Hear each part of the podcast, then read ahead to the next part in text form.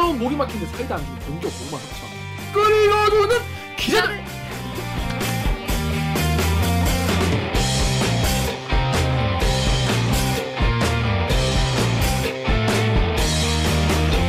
실화입니까? 실화냐? 저비용 고퀄리티를 추구하는 사내수공업, 아직도 사내수공업 방송입니다. 그렇습니다. 케이비에스 기사에 누르크는 분들이 댓글로 남겨주신 분노, 질책, 응원 모두 부탁드리겠습니다. 저는 댓글 읽어주는 기사를 진행하는 김기아 짠다. 아시죠? 아시죠. 오늘 방송 보시다가 들으시다가 얘네 그 아, 괜찮다, 재밌다, 들을만하다 싶으시면 구독과 좋아요 버튼 한번 눌러주세요. 눌러주세요. 네. 오규정 기자는 말이죠. 오늘 저희가 녹화를 하루 미뤘기 때문에 오늘 일정이 있어서 못 나왔습니다. 다 제 잘못입니다. 가끔 오진주 작가 오늘 안, 안 왔잖아요. 네. 왜 안 온지 아세요? 뭐 일이 있어서 뭐 뭔다. 참나 진짜 이건 규탄하지 않을 수 없더라고. 규탄하면 규탄해야죠. 내가 지나가다가 아까 이제 마주쳐서 음. 물어봤더니 오늘 학원을 간대. 학원? 무슨 학원이냐? 뭘, 뭘 배우려고? 첼로 학원을 가. 첼로 학원 때문에 오늘 녹화를 올 수 없다는 거야. 첼로요? 어, 첼로를 배우신대요. 오진주 작가가 첼로를. 그래서 아니 첼로 때문에 녹화를 빠지는 건 좀 좀. 아 근데 뭐 음. 제가 이제 일정을 미룬 거기 때문에 첼로 중요하죠. 냈는데. 아, 학원비 뭐 우리가 뭐 선생님이 오늘밖에 시간이 안 되신다 그랬대. 네, 그건 뭐 어쩔 수 없죠. 우리가 첼로비 첼로 그 강습비를 들 수 있는 것도 아니니까. 오진주 작가 좋은 첼리스트가 되시길 기원을. 합니다. 꼭 그래라. 예, 음. 기대합니다. 나중에, 나중에 한번 연주도 한번 들어보고 음. 그런 기회가 절대 안 오겠죠. 장한나 뺨 치겠죠? 장한나 정도 안 칠 거면 그러니까 이 정도 했으면 수업 수업이래 이 녹화를 빠지. 도의적으로 그렇게 돼야지. 그렇죠. 기대하겠습니다. 로스트 브리치 클래스 부탁드립니다. 자, 우리 정연욱. 저는 정명훈 측근 최측근 기자 어. 정연욱입니다. 같은 정씨라서. 아 오늘 저 두 번째 인터뷰를 해서 네. 또 기사를 냈는데 어, 정명훈 선생이 저 아니면 인터뷰 안 하시겠다고. 아 이거 싫어해요. 본인이 오늘, 오늘 또 얘기했어. 네. 어 저를 만나서 얘기했어요. 어. 그때 만나서 대화를 해보더니 해봤더니 음. 되게 대화가 잘 조, 그 인터뷰 자기 싫어하는데 음. 좋은 시간이었다. 그래서 정기자면 내가 한다 그랬다. 음. 그래서 오늘 단독 인터뷰를 단독 인터뷰. 예.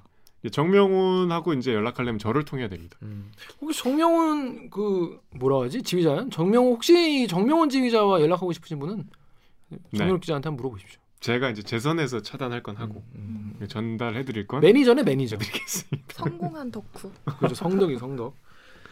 자 그렇습니다. 우리 아 그 그 응. 전에 말씀드렸던 그 배민의 그 오징어회. 네 오징어회.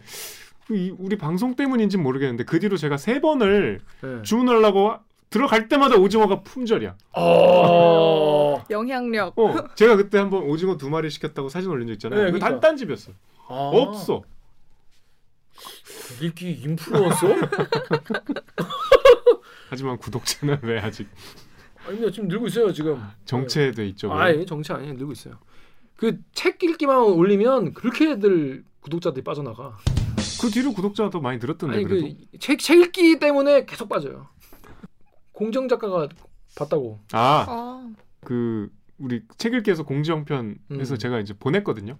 공지영 작가한테요? 네. 그거를? 링크를 보냈죠. 음. 아니 그 그거 왜 골라서 보내요? 어, 누구한테는 보내고 누구한테 안 보내? 아니 뭐 김성 김성 작가한테는 아직 안 보내. 은희경 선생한테는 방송이 좀 내 불안정해서 안 보냈고. 어. 현경 선생한테 보내긴 좀 그렇고. 어.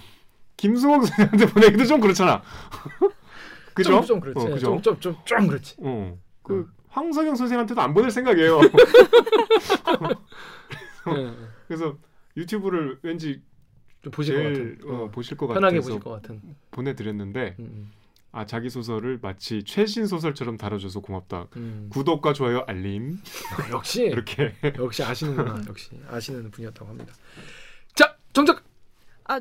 안녕하세요. 작가 정혜주입니다. 그래서 갑니다. 네, 근황을 생각해냈어요. 어, 있어, 드디어 있어, 있어. 백신 예약을 했다. 아, 드디어. 저는 완전 뒷북이지만 예약을 예약 했다. 그때 다음 날 한다고 그랬잖아. 네, 그렇고 그날 들어갔는데 되게 수월하게 잘 되더라고요. 저 여덟 시 좀 넘어서 들어갔는데 이제 좀 서버가 안정이 됐나 봐요. 그래서 정혜주 작가도 이제 백시네이티드 될 수 있다. 아니, 아직 네. 안 맞은 거죠? 네, 구월 초에 맞아요. 음, 아니, 그건 그때 얘기한 거고 내일 할 거라고. 딴, 딴 근황 없어요? 딴 건 없어요. 저는 그냥 집에만 있습니다. 감사합니다. 자, 그럼 저희는 로고 듣고 이 브리핑으로 돌아오겠습니다. 로고 주세요.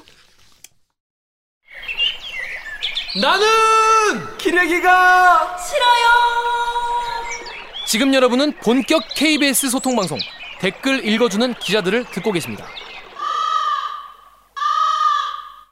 자, 여러분 손준호 게임 아시죠? 손주, 손준호 게임 맞지? 손병호 손병호 손준호 게임이 뭐야? 어, 손준호는 누구지? 손준호는 내 기타 선생님이다. 죄송합니다. 자, 손병호 게임 아시죠, 여러분? 기타 아직도 배워요? 네, 그럼요. 공연은 왜 안 해? 함, 합니다. 해요? 네, 음. 십일월에 해요. 이번 올해 십일월? 네. 작년 연말 했어요? 그때 해, 했죠. 했어요? 네. 아, 왜 자꾸 비밀로 해요? 비밀로. 아, 이번 공연을 비밀... 왜 비밀로 해? 비밀로 할 거야. 자, 여러분 손병호 게임 아시죠? 접는 거. 자, 대립기 좋아하는 사람 접어. 했더니 지구가 반으로 접혔더라. 이거 주접더러 죄송합니다. 너냐? 이거 누가 썼냐? 그래서 지구가 반으로 접히려면 한 십억 십억 구독자는 십오억 구독자가 뭐야 더 돼야겠죠? 고마해. 지구 인구가 몇 명인가 여러분? 육십억인가요? 육십억. 육십억. 그럼 삼십억이 화이팅. 구독 눌러야 돼. 일단 그만큼 인터넷이 보급이 안 돼서 아직 좀 시간이 걸릴 것 같아요. 자, 그날까지 열심히 할 테니까 구독과 좋아요 일단 이거 보시는 분들은 좀 눌러주시면 감사하겠습니다. 다이나믹 코리아입니다. 자, 뉴스 너무 많은데 정리할 것도 너무 많고 묻힌 뉴스 너무 많고 그래서 저희가 가져왔습니다. 묻힌 뉴스 브리브리 브리핑. 자, 첫 번째 뉴스 어떤 아이템이죠? 정연욱 기자.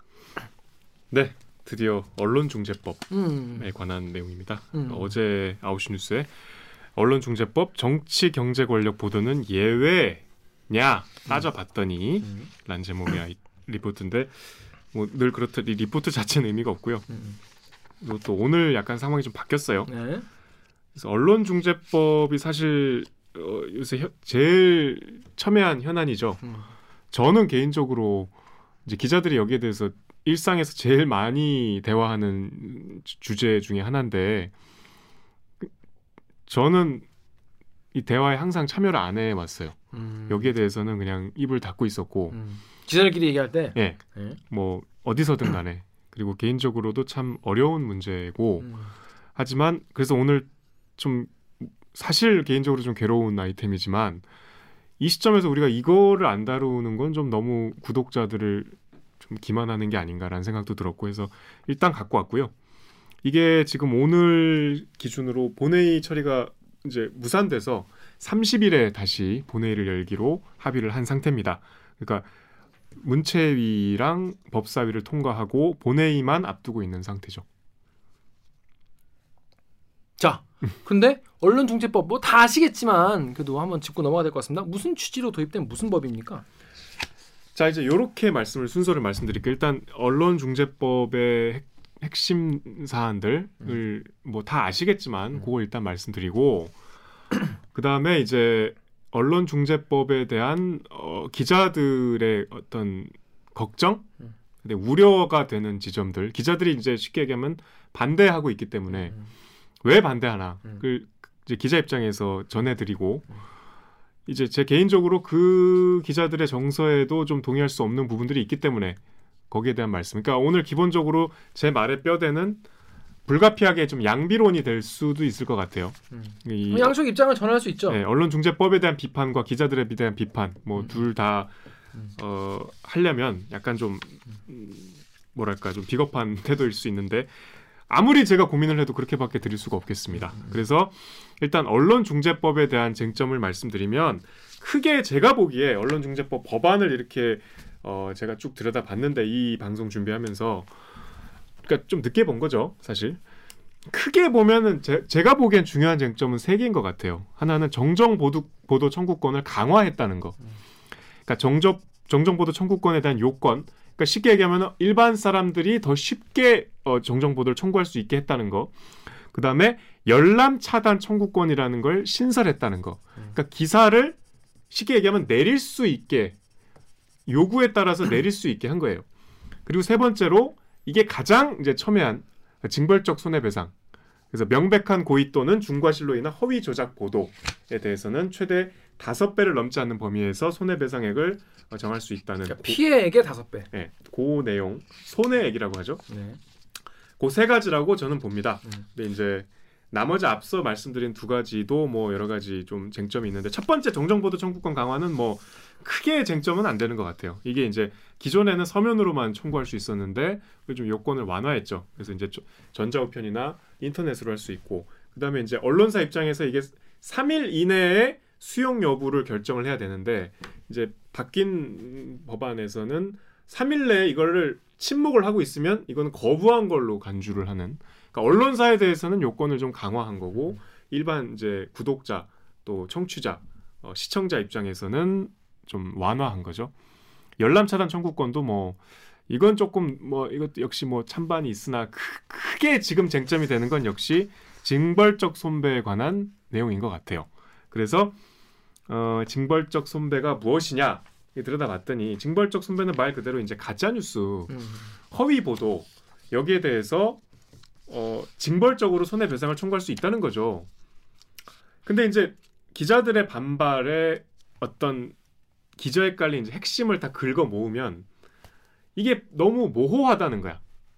이 명백한 고의와 중과실의 범위가 너무 모호해서 정당한 취재까지 어, 엉, 옥죄일 수 있다. 이제 그런 논리예요. 그래서 기자들이 이제 불만인 점들을 제가 좀 정리를 해왔어요. 그러니까 주변 기자들한테 물어본 거죠? 네. 네. 물어보고. 저도 물어봤어요. 주변 기자들한테 어떻게 생각해요? 그래서 그걸 좀 모아왔는데, 이게 네, 뭐 네. 이제 지금 막 유통되는 기사들에 나온 내용과 크게 다르지 않기 때문에 음, 음. 대체로 망라가 된 것 같더라고요. 음. 그래서 제가 이제 차례로 소개를 해드리고, 여기에 대해서 제가 조금 법안의 입장에서 이 의견이 잘못된 걸 수 있잖아요. 음. 그럼 그건 같이 말씀을 드릴게요. 음. 일단 음, 과연 가짜뉴스의 피해자가 일반 시민들이냐. 음. 가짜뉴스로 인한 피해자는 뭐 이를테면 대기업, 음. 아니면 뭐 정부, 음. 이렇게 약간 좀 권력이나 거학이다? 자본을 갖고 있는 세력들이지, 이 피해자가 일반 시민들이 맞냐, 음. 일반 시민들이 과연 가짜뉴스로 피해를 보고 있냐 지금, 음. 이런 얘기를 하고 있어요. 음. 근데 그 얘기의 근거는 지금 진행 중인 소송에 이제 기반해서 내린 판단인데, 일반 시민들은 대체로 소송을 잘 제기 못하죠. 음. 일반 시민이 언론사를 상대로 소송을 하기 쉽지 않죠. 음. 그리고 일반 시민일 수도 있는 것이 예를 들면 뭐 학교 폭력, 음. 뭐 갑질, 음. 뭐 아니면 뭐 여러 가지 뭐 형사적인 사고, 음. 이런 건 일반 시민일 수 있죠. 음. 그러니까 하여튼 지금 그런 기, 아주 원초적인 문제 제기가 있고, 아니 뭐 최순실 씨나 김건희 씨도 일반 시민이죠. 그렇죠. 그리고 이제 예를 들면 어, 이건 이제 뒤에 얘기하려고 그랬는데, 음. 일반인들이 이제 우리가 만약에 뭐 예를 들면 어, 삼성의 아주 집행 수뇌부에 대한 뭐 취재를 할 때 우리가 주변인부터 취재를 할 수 있잖아요. 그렇죠. 그래야 그렇게 그게 순서죠. 뭐 이웃, 가족, 음. 혹은 뭐 일용직 직원, 측근, 그, 그 사람들은 일반인이죠. 음.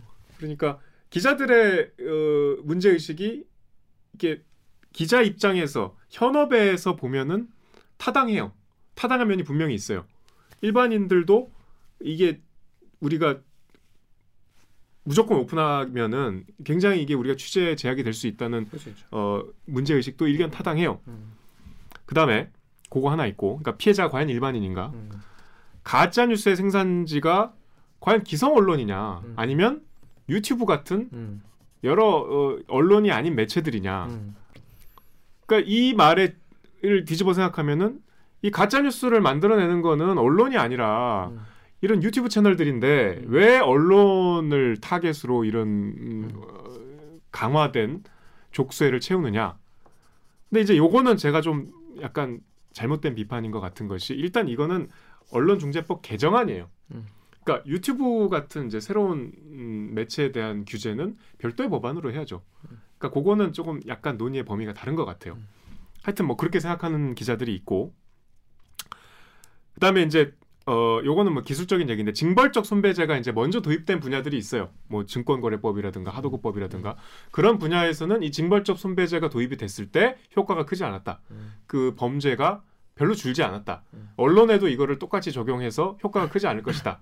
라고 주장하는 뭐 기자들도 있는데, 그거는 뭐 반대의 뭐 사례도 있기 때문에 이게 맞는지 안 맞는지는 논쟁의 뭐 그 뭐 대상이 될 수는 있지만, 뭐 이게 확정적으로 얘기하기는 어려운 것 같아요. 그리고 취재를 하다 보면 사실의 확정이 어렵기 때문에 우리가 그렇잖아요. 아까 뭐 탐사 보도가 이제 대체로 그렇지만 이게 조각조각 맞춰가는 거잖아요. 그러니까 조각조각 맞춰가서 드러난 사실을 보도하고 거기에 또 추가적인 제보를 받아서 점점점 실체적 진실에 다가가는 게 우리 이제 긴 호흡의 취재의 과정인데, 그러다 보면은 사소한 팩트들이 예기치 않게 틀릴 수 있죠. 음.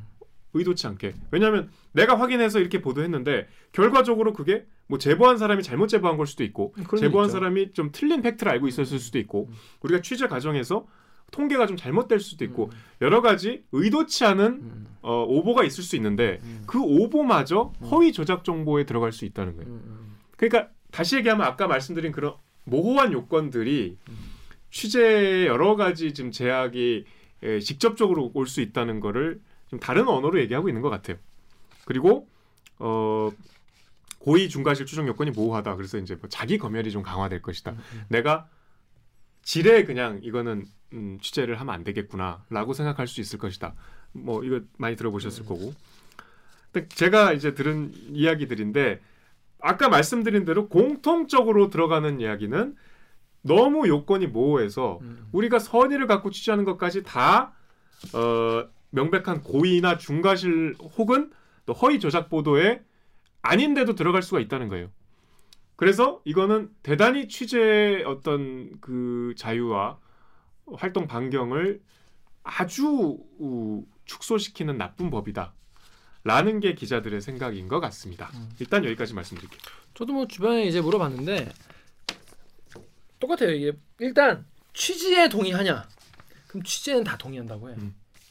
왜냐하면 기자들도 이 가짜 뉴스의 사실 가장 큰 피해자가 또 기자라고도 할 수 있어요. 기자들, 그러니까, 그러니까 정의로운 기자들, 그러니까 정의롭다고 생각하는 기자들. 나는 그래도 가짜 뉴스 안 하려고 노력하고 그래도 기자로서의 최소한의 양심과 이 직업적 소명을 지키려고 하는 기자들이 가장 큰 피해자라고 할 수 있죠. 왜냐하면 이 가, 넘치는 가짜 뉴스 때문에 내가 제대로 취재한 그 보도까지.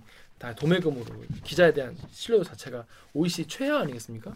사실 기자들이 굉장히 이거에 대해서 붕괴하고 이런 건 생겨야 한다라고 얘기를 해요. 근데 이제 보면 또 어떤 근데 아 근데 강론은 좀 달라. 그러니까 징벌적 손해, 그러니까 쉽게 말해서 어, 손해액의 다섯 배 넘게 어, 매기고 그리고 이제 매출액에 따라서, 그러니까 큰 언론사에게는 크게 부과하고 좀 작은 언론사 작게 부과하는 거에 대해서도. 아니 뭐 대형 언론사한테 백만 원, 이백만 원 이런 돈이 뭐 의미가 있겠냐? 그건 맞는 것 같다. 이런 기자도 있고 또 어떤 기자는 아 그 민주당이 조중동 잡으려고 하는 게 너무 티가 나서 꼴보기 싫다. 뭐 그런 의견도 있었어요. 제가 듣고는. 그래서 다양한 의견도 있는데 공통적으로 문제라고 생각하는 건 이 어, 악의적, 악의적으로 허위 조작 보도를 했을 경우에 취재 과정에서 불법이 동원됐을 경우에 뭐 이런 거가 이제 모호해서 이거 어떻게 어? 판단하냐? 그럼 결국에는 법관의 재량에 맡겨야 되고, 그러니까 이게 진행되는 기, 길에서는 법관의, 그러니까 사법부의 판단에 맡겨야 되, 되고, 이게 저널리즘 영역을 그게 말이 되냐? 그리고 이 이전에는 그 이런 일이 걸, 생길까봐 우리가 제대로 취재를 못, 못한다, 과감하게 취재를 잘 못할 것이다. 만약에 뭐, 뭐 여러분 많이 들으셨을 거 아니에요? 뭐, 뭐 태블릿 보도 같은 거 할 수 있냐? 지, 지금을 따지면은. 뭐 김건희 씨 뭐 보도 같은 거 할 수 있냐? 잠깐만 그 이제 그 내용이 왜 나오냐면 음. 이제 오늘 갖고 온 리포트가 사실 그 얘기잖아요. 음. 이 법안의 이 이제 적용 대상에서 뭐 공무원이나 선출직 공무원이나 대기업 간부가 빠져 있기 때문에 이 거학들이 빠져 있으니까 얘네들은 이걸 저, 제기할 수가 없다는 거 언론사에 그렇죠, 대해서. 음. 그러니까 정치 경제 권력 보도는 예외다라는 음. 여당의 주장이 왜 틀렸냐? 음. 기자들 입장에서 반박할 때 음. 공무원이 아닌 거학도 있다는 거지. 음, 지금 말씀드린 최순실은 음. 일반인인데 음. 공무원도 아니고 뭐 대기업 간부도 아니지만 음. 우리가 취재를 해야 되는 거학이었죠. 음. 그 항상 그 최순실 예를 많이 들고 있어요. 음, 음. 그러니까 이게 뭐, 뭐 예를 들면 뭐, 뭐 지자체 단체장이라도 뭐 그 가족이 될 수도 있고 음. 뭐 저기 전직 대통령 뭐 이 뭐 들어갈 수도 있고 여러 가지 이 제안에서 얼마든지 빠져나갈 수 있는 거학들이 너무나 많아서 오히려 이 대상을 축소시켰다는 비판들이죠. 음. 지금 말씀하신 음, 그게. 그렇죠. 그래가지고 일단 근데 이게 여러분 이게 좀 어, 찬성하는 기자는 좋은 기자, 반대하는 기자는 나쁜 기자 이렇게 생각하실 수 있을 것 같아요. 댓글도 보면 거의 그런 분위기더라고요. 근데 제가 이제 주변 기자를 물어보면은 아 저는 사실 약간 전 약간 기본적으로 약간 찬성한 입장이었거든요. 근데 얘기를 들어보면은 언론중재법에 네 언론중재법 개정안에 근데 진짜 이 탐사 보도에 열의가 있는 정말 그런 기자들 같은 경우에 정말 약간 이 법에 대해서 좀 더 고려해봐야 되는 거 아니냐 이렇게 말하는 기자들도 실제로 있었어요. 그리고 그래서 이게 꼭 그렇게 뭐 찬성과 찬성과 반대가 꼭 그렇게 기레기와 안 기레기를 나누는 그런 건 아니지 않을까라는 생각을 저는 이제 이번에 이제 주변에 이제 물어보면서 그런 생각을 하게 됐거든요. 저 같은 경우에 취재에 동감을 많이 하는데 그래서 제가 이거 보니까 여러분도 아시죠? 이번에 티비에스가 의뢰해서 한국 사회 여론 연구조사가 연구소가 여론조사해가지고 국민의 오십사 점 일 퍼센트가 찬성하고 삼십칠 점 오 퍼센트가 반대를 하는 그런 법이긴 해요. 그러니까 이게 말해서 기자들에 대한 이런 어떤 분노나 어떤 혐오감 같은 것들이 반영이 된 게 아니냐라고 하는데, 근데 이제 기자들은 어떻게 생각하냐 그래서 뭐 꼭 같은 건 아니지만은 어, 징벌적 징벌적 손해배상제에 대해서 기자협회보가 어, 기자 천명 대상으로 지난달 이십칠일부터 일주일 동안 여론조사했는데 응답자의 오십 점 일 퍼센트가 어, 징벌적 손배제에 동의하지 않는다라고 답을 했거든요. 근데 어 보통은 보통 그러니까 잘 모르겠다 중간이 십오 점 육 퍼센트였고 삼십사 점 삼 퍼센트는 이거에 찬성을 또 했어요. 어. 그 이게 보면은 기자의 삼십삼 점 사 퍼센트 삼십사 점 삼 퍼센트가 찬성을 했어요. 그러니까 이게 저는 약간 좀 이게 가져올 어떤 후폭풍이나 이런 거에 대해서 좀 너도 나도 지금 잘 모르는 상태가 아닐까? 약간 그런 생각 좀 들긴 들었어요. 이게 권력 보도를 실제로 좀 못하게 막는 그런 경우도 있으니까. 그러니까 예를 들면 음. 기자들이 걱정하는 지점은 예를 들면 제가 그 김학의 건 취재할 때 이제 음. 모 당시 김학의를 수사했던 경찰 고위 간부들 이 당시에 이제 정황을 청와대가 개입했다는 정황을 저희한테 이제 제보를 해서 저희가 그거를 크로스 체크를 당시에 청와대 쪽에서 나왔다는 박관천 경정, 음, 음, 박관천 경정이 경찰청에 찾아와서 이런 이런 일을 했다라고 경찰청 당시 간부가 저한테 얘기를 하면 박관천 씨한테 크로스 체크를 하잖아요. 음. 그럼 박관천 씨는 당연히 저쪽이 거짓말이라고 하지. 나는 그런 말 한 적이 없다. 근데 저희가 뭐 곽상도 의원도 취재해보고 뭐 조홍천 의원도 취재해보고 여러 가지 외곽 취재를 하니까 이 경찰청 쪽 말이 맞아. 음. 그래서 그렇게 보도를 한단 말이야. 그때도 음. 박관천 씨는 이 보도를 하면 나는 너를 고소할 것이다. 음. 이건 명백한 허위 보도다. 음. 자기가 그때 저한테도 그렇게 얘기했단 말이에요. 근데 이제 이게 도입이 되면 이 박관천 씨가 쟤는 내가 이렇게 얘기하고 아니라고 얘기했는데도 이건 명백한 고의 아니냐. 허위 보도를 음. 악의적으로 악의적으로 하려고 그랬던 명백한 의도가 있지 않냐. 이렇게 해서 징벌적 손배제를 청구할 수 있죠. 음. 그러니까 그런 지점들을 걱정하는 것 같아요. 음. 그것도 그렇고 뭐 이렇게 그 못 보게 닫는 거 열람 청구 어, 어. 열람 중지 청구 네, 네. 어, 그런 거를 해가지고 아예 그냥 유통을 딱 막아버릴 수도 있는 거고 야 이게 여러분 여러분 이제 이제 여러분 이제 아시잖아요.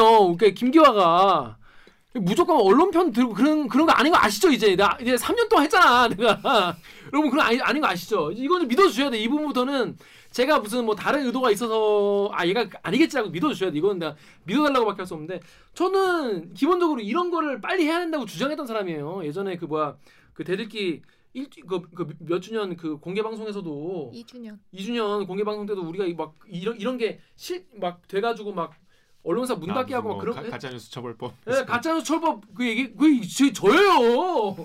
언론중재 이거 개정안 제일 처음 이 년 전에 얘기한 게 일 년 전에 얘기한 게.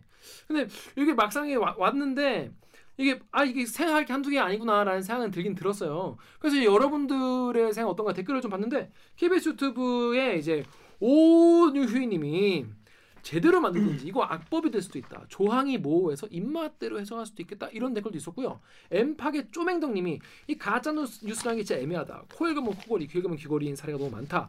특히 확실히 해결되지 않은 의혹에 대해서는 이걸 누군가가 함부로 이건 가짜다, 진짜다 이렇게 판별할 권한 준다는 것 자체가 문제 아니냐 이런 얘기도 있었고요. 근데 찬성한다는 목소리도 컸어요. 이건 댓글이 길어가지고 정렬 시킬게요.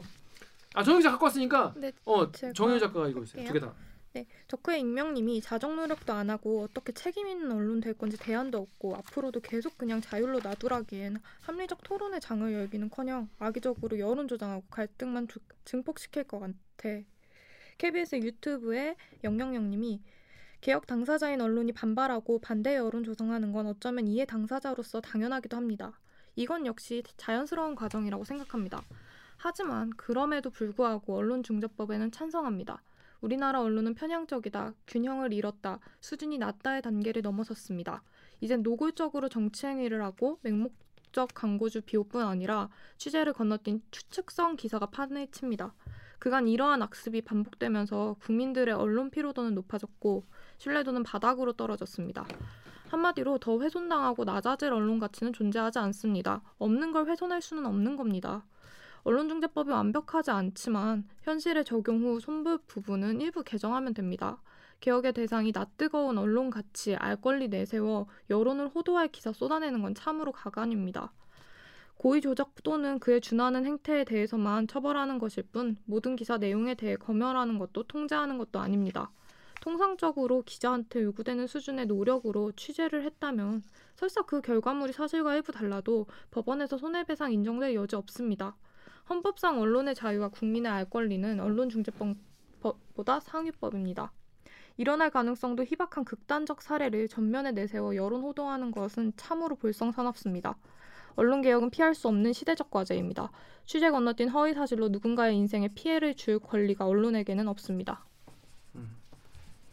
저는 되게 정리를 잘한 댓글이라고 음. 생각이 들어가지고 봤었는데 일단 저는 그거 같아요. 손배에 크게 물리는 이유가 보면은 제가 봤을 때는 그 질문하는 기자를 큐라는 프로그램 아시죠? 우리 장한나 기자님 프로그램. 거기서 잘 정리했던데 이 손해배상을 언론사에 정, 그 제기했을 때 여러분 얼마나 받을 수 있는지 아세요? 자, 내가 피해를 봤다고 하더라도 손배액이 몇백만 원밖에 안 돼요. 대부분. 아, 평균적으로. 근데 그러다 보면 이것 때문에 내가 음. 변호사를 선임해서 또 변호사비도 들잖아요. 변호사비도 안 나온다는 얘기가 많이 나오더라고요.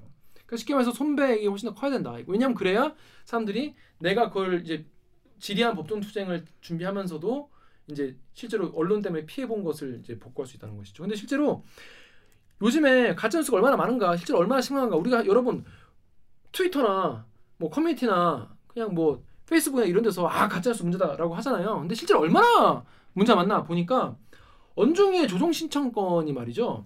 공팔년에는 어, 구백오십사 건이었거든요. 근데 이천십구년에는 삼천오백사십사 건이었습니다. 그만큼 언론중재위에 오는 사건이 엄청 많아진 거예요. 근데 이거랑 딱 맞다 했는지는 모르겠지만 아까 제가 소개드린 한국기자협회 어, 설문조사에 이런 얘기가 있어요. 이 동의하는 기자, 그러니까 쉽게 말해서 이 징벌적 손해배상제에 동의하는 기자가 지역 방송사, 그러니까 동의하는 기자들, 방송사, 인터넷 언론사, 지상파 삼사에서는 동의 비율이 높았어요. 절반이 넘는 게도 많았어요. 그죠? 그러면 누가 이걸 반대하느냐? 어떤 기자들이 반대하느냐? 이건 제가 주장한 게 아니라 설문조사하게 나왔다는 거예요. 동의하지 않는다는 응답이 전국, 전국 종합 일간지, 그리고 종편 보도 전문 채널, 통신사에서 높게 나왔습니다. 뭔가 다른 점 여러분이 알아서 판단하시면 될 것 같아요. 그러니까 뭔가 기자 사이에서도 약간 온도차가 있는 거예요. 보니까. 그러니까 저는 지금 앞서서 구독자들 보시면서 제가 이제 징벌적 손배제 뭐 언론중재법 개정안에 적극 반대하는 걸로 알고 계실 것 같은데 그렇지는 않고요. 문, 그러니까 지금 제가 아까 말씀드린 기자들의 걱정도 다 동의하고 이 법안에 문제가 많다는 것도 당연히 동의합니다. 제가 제 입으로 지금 방금 얘기한 그런 제가 겪은 제가 지금 십삼 년째 기자 생활하면서 당연히 이게 있으면 불편해질 거고 불필요한 오해나 심지어 소송까지 감수해야 될 것 같아요. 그러니까 당연히 동료들이 비판하고 반대하는 것도 충분히 이해하는데 이제부터는 좀 다른 말씀인데 그런 말들을 한 지금 한 달째 듣고 있는데 우리는 이제 그 한가운데 있으니까 아까 말씀드린 대로 전 그 대화에 일절 끼지 않았는데 그 기자에 깔린 정서는 제가 보기에는 나는 정의로운 기자인데 나는 취재를 아주 공익의 목적으로 해왔는데 제가 보기에도 그 기자들은 그게 맞아요. 왜 이 정치적인 목적을 가진 법안으로 이 나의 정의로운 취재마저 방해하려 하느냐. 음. 이거의 부작용을 왜 모르느냐. 이, 이, 이 멍청한 정치인들이. 음. 라는 그 비분관계가 대부분이에요. 음. 저는 그게 아주 불편해요. 왜냐하면 지금 기자는 딱 자기가 보는 아이템이나 내가 속한 집단에서 좀 가끔 빠져나와서 사회 전체를 봐야 돼요. 일단 언론중재법이 필요하다는 사회적 요구가 있다는 거 그리고 그게 왜 언론중재제도라는 거에 가해자는 결국 누굽니까? 언론이잖아요. 내가 지금 소속된 이 언론사만 언론이 아니에요. 케이비에스는 이 수많은 국내 수백 개의 매체 중에 하나일 뿐이에요. 수천 개가 되겠죠. 이 전체 언론의 이 사회에 끼친 해악이 여기까지 왔다는 하나의 증거거든요. 그럼 이 디테일하게 이제 뭔가 잘못된 것들도 따지고 들어가야 되지만 우리가 일단 좀 겸손해져야 돼요. 기자들, 기자들이 이 언론인들이 지금 상황을 이렇게까지 끌고 온 거는 인정을 해야 돼요. 연대 책임이 있어요. 내가 그런 기사를 쓰지 않았다고 해서 거기서 빠져나갈 수 없어요. 우리 사회가 이제는 이 기자라는 집단에 대해서 이런 도덕적 요구를 하고 있고 이런 불편을 감수하라고 지금 사회적인 합의가 되어가고 있는 중이에요. 물론 아까 말씀드린 그런 미흡한 점들이 분명히 있지만 그러니까 기자들이 거기에 대해서 조금 더 성찰을 해야 되는데 조금 더 좀 넓은 시각에서 나를 객관화해서 조금 바라볼 필요도 있는데 너무 일단 화가 나 있어. 이거는 여당이 어떤 정치적인 목적으로 뭔가 자기의 골수 지지층을 위해서 아무 공부 없이 밀어붙이는 법안이다 라고만 자꾸 매도하는데 오히려 그 시각이 좀 공부가 더 부족한 시각이라고 봐요. 그러니까 우리가 반대를 하더라도 조금 뭔가 내 그 정의에 대한 독선은 좀 내려놓을 필요가 있다고 생각을 하고요. 마지막으로 제가 기사 하나만 소개해 드릴게요. 아까 언중이 얘기했잖아요. 언론중재위원회가 우리가 지금은 공기처럼 당연한 우리가 꼭 필요하다는 아무도 기자가 이거 언중이 왜 있지? 이런 얘기 못 하잖아요. 그런 생각도 못 했을까. 언중이가 팔십일 년에 생겼는데 구십사 년에 언중이가 아주 대폭 권한을 강화해요. 지금의 이제 언중이가 되는 거예요. 이때 그러니까 구십사 년 삼 월 삼 일 연합뉴스 기사입니다. 자, 방송계 언론중재제도 개선안에 반발이 제목이에요. 방송사 측에 따르면 반론보도 청구권으로의 명칭 변경.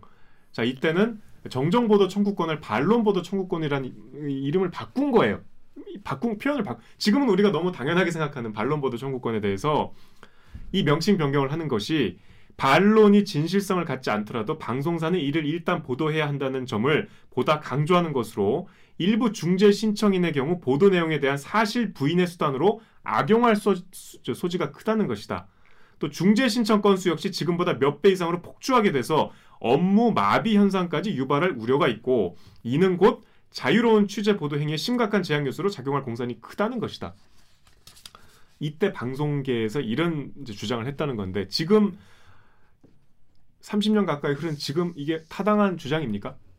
이게 언중이에 대해서 마치 방송사의 업무 마비 현상까지 있을 수 있다는 이 걱정이 지금 세월이 흘러서 타당하게 이제 보이나요? 전혀 그렇지 않잖아요. 언중이에 대해서 누구도 지금 언중이 때문에 우리 업무가 폭주가 돼서 취재를 못할 지경이야 이렇게 주장하는 기자는 없죠. 삼십 년 지나서 지금 우리가 하고 있는 논의도 행여나 그렇게 보일까봐 걱정이에요. 그러니까 제가 아까 현업에 있으면서 느꼈던 당연히 이 문제가 있는 법안들의 지점들이 있죠. 거기에 대한 저 비판도 충분히 동의하고 같이 열린 마음으로 얘기하고 싶은데 너무 지금 일방적으로 화가 나 있는 데다가 그, 수, 그 과정에서 자기에 대한 과대평가 기자 전반에 대한 어떤 그 직업적인 어떤 판단력 상실 그 조짐이 좀 보여서 좀 걱정입니다. 그래서 여전히 어렵고 제가 가타부타 옳다 그르다 이렇게 얘기하기 지금 어려운 복잡한 사안이지만 좀 우리의 자성, 성찰, 반성 또는 객관화 또 좀 함께 고려해봐야 되지 않을까까지 얘기하겠습니다. 저는 사실 그 덕후 익명님 댓글 보고 조금 많이 공감을 했는데, 그러니까 이 법안이 문제가 있다라는 그런 게 지금 언론에서 되게 많이 나오고 있잖아요. 그러면은 그 법안이 문제가 있는 건 그래 알겠어라는 생각이 드는데 그러면은 언론은 그동안 이러한 이 지경까지 올 때까지 무엇을 했는가에 대한 물음과 그러면은 이 법안이 어떻게 바뀐다면 어떻게 바뀌어야 되는 것인지 불필요하다면 이거 대신 언론이 무엇을 할 것인지에 대한 이야기들이 나와야 된다라고 생각을 하는데 그게 없이 계속해서 이런 비판만 계속되는 거예요. 그러면은 이분 말처럼 어떻게 책임을 질 건지에 대한 이야기를 하지 않는데 그거를 누가 믿고 어떤 그 국민이 믿고 언론을 신뢰해 줄 것이며 그거에 대해서 이 언론중재법 외에 어떤 방안이 있는지를 모르는데 그거를 누구도 제시해주지 않는데 이게 같아 붙다 옳다 그르다라는 얘기를 할 수 있나? 라는 생각이 좀 들더라고요. 이, 저는 이제 그런 생각 들어요. 아니, 이제 아까 이제 정렬께서 얘기했지만 모든 기자가 정의롭다면 어, 이런 법이 필요 없을 것 같아요. 뭐 필요 없겠죠. 근데 그런데 이런 어, 애매모호하고 또 취재를 방해할 수 있는, 그러니까 그동안 이제 불법 뭐 취재 과정에서 뭐 문제가 있으면, 근데 이, 이거에 대해서 기, 기자들 그러니까 본인은 아니라고 생각하지, 나는 아니라고 생각하지만은 언론계 전체에서 지금 언론계가 어디까지 언론계인가, 뭐 사고를 친 걸 왜 우리가, 저는 그렇지 않다고 생각해요. 우리 메이저 언론사도 충분히 그동안 잘못된 뉴스로 한 사람의, 일반인의 인생을 망가뜨린 일도 있었고, 그, 그 사람들 그런 일이 일어나지 않도록 하자는 그런 취지에는 또 공감은 하, 하는데 지금의 어떤 강론에서 문제가 있다라고, 저도 뭐 그것도 충분히 납득은 해요. 충분히 이게 좀 더, 저는 그런 생각 들어요. 이게 법이라는 게 처음에는 좀 무리하게 좀 제정되는 경우도 있지 않나. 그, 그 우리나라 판례잖아요. 판례, 판례 구체적인 판례가 쌓이면서 좀 세련되고 그런 부작용 같은 게 좀 개정되고, 그런 이제 법률적인 것 좀 문제가 좀 개정되고 좀 그런 게 아닐까? 그런 생각이 들어가지고, 하, 이거 글쎄요, 기자들이, 저도 주변에서 굉장히 반발을 많이 하더라고요. 굉장히 반발을 많이 하는데 돌아봐야 되지 않나 그런 생각이 듭니다. 돌아봐야 될 것 같고. 자기만 기자가 아니잖아요. 네, 네, 그러니까. 그리고 그때 우리 수술실 씨씨티비 얘기하면서 그게 이제 의사들 입장에서 부, 분명히 불합리한 점이 있겠죠. 하지만 이제는 사회가 야, 그 정도 감수해라 라고 그 직업군에 요구한 거거든요. 그러니까 저는 이 법안을 떠나서 만약에 우리가 더 진짜 불필요한 소송이 휘말릴 가능성이 높아지더라도 일반 그 시청자, 구독자, 뭐 일반 대중이 그 불안감을 토대로 그런 요구를 한다면 감수해야죠. 이제 제가 이렇게 말해놓고 되게 불필요한 소송에 휘말릴 수도 있고 이미 진행 중인 소송도 있지만 전 그래도 그게 필요하다고 생각합니다. 하여튼 뭐 지금 법 자체가 당연히 완, 완전 무결하지도 않고 뭐 일부 뭐 정치인들이 뭐 정치적 목적으로 이렇게 하는 거다 뭐 그렇게 주장 뭐 하시는 분도, 그렇게 지적하시는 분도 계시겠지만, 뭐 글쎄요, 이거 뭐 세련되게 좀 더 문제 없게 뭐 이제 지금 뭐 논의 중이니까 좀 더 숙고해서 만들면 좋을 것 같습니다. 아까 얘기, 얘기했잖아. 그렇게 나중에 돌아보면 진짜 어떻게 지금을 또 돌아볼지 모르는 거예요. 자, 그렇습니다. 요 아이템 이렇게 정리하고요.